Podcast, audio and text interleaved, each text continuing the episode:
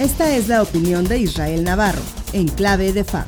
Dicen que la historia es cíclica porque siempre se repite y para muestra un botón. Por allá de 1994 en el estado de California el entonces gobernador Pete Wilson promovió la iniciativa 187 que consistía en darle facultades a la policía para investigar el estatus migratorio de cualquier detenido que se sospechara estuviera indocumentado para ser deportado.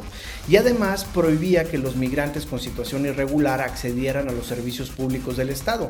La iniciativa ganó con 59% de los votos, pero más tarde fue derogada por una corte federal por ser una práctica de caracterización racial.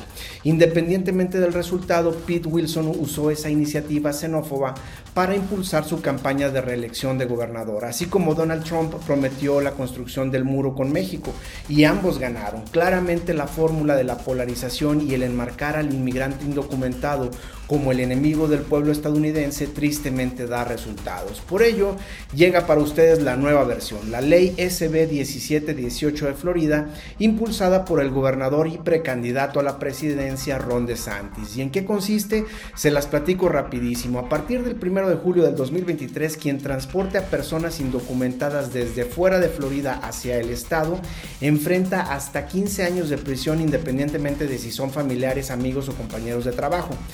Licencias de manejo que emiten otros estados para personas indocumentadas ya no son válidas en Florida.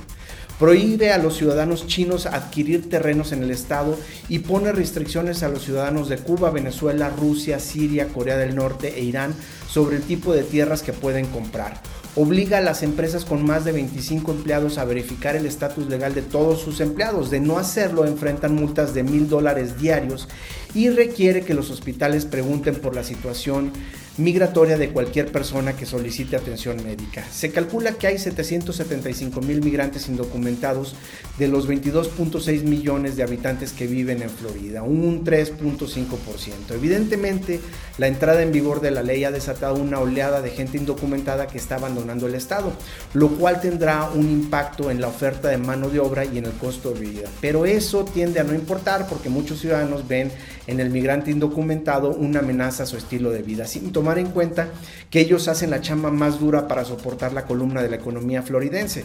Y aunque no sabemos si al igual que la propuesta 187 de California vaya a ser derogada en las Cortes, para Ron DeSantis es una excelente plataforma de campaña. Se vuelve más trompista que Trump para poder rebasarlo por la derecha ahora que el expresidente está enfrentando un proceso judicial. El timing perfecto. Yo soy Israel Navarro, les recuerdo mi Twitter arroba Navarro Israel. Nos escuchamos a la próxima.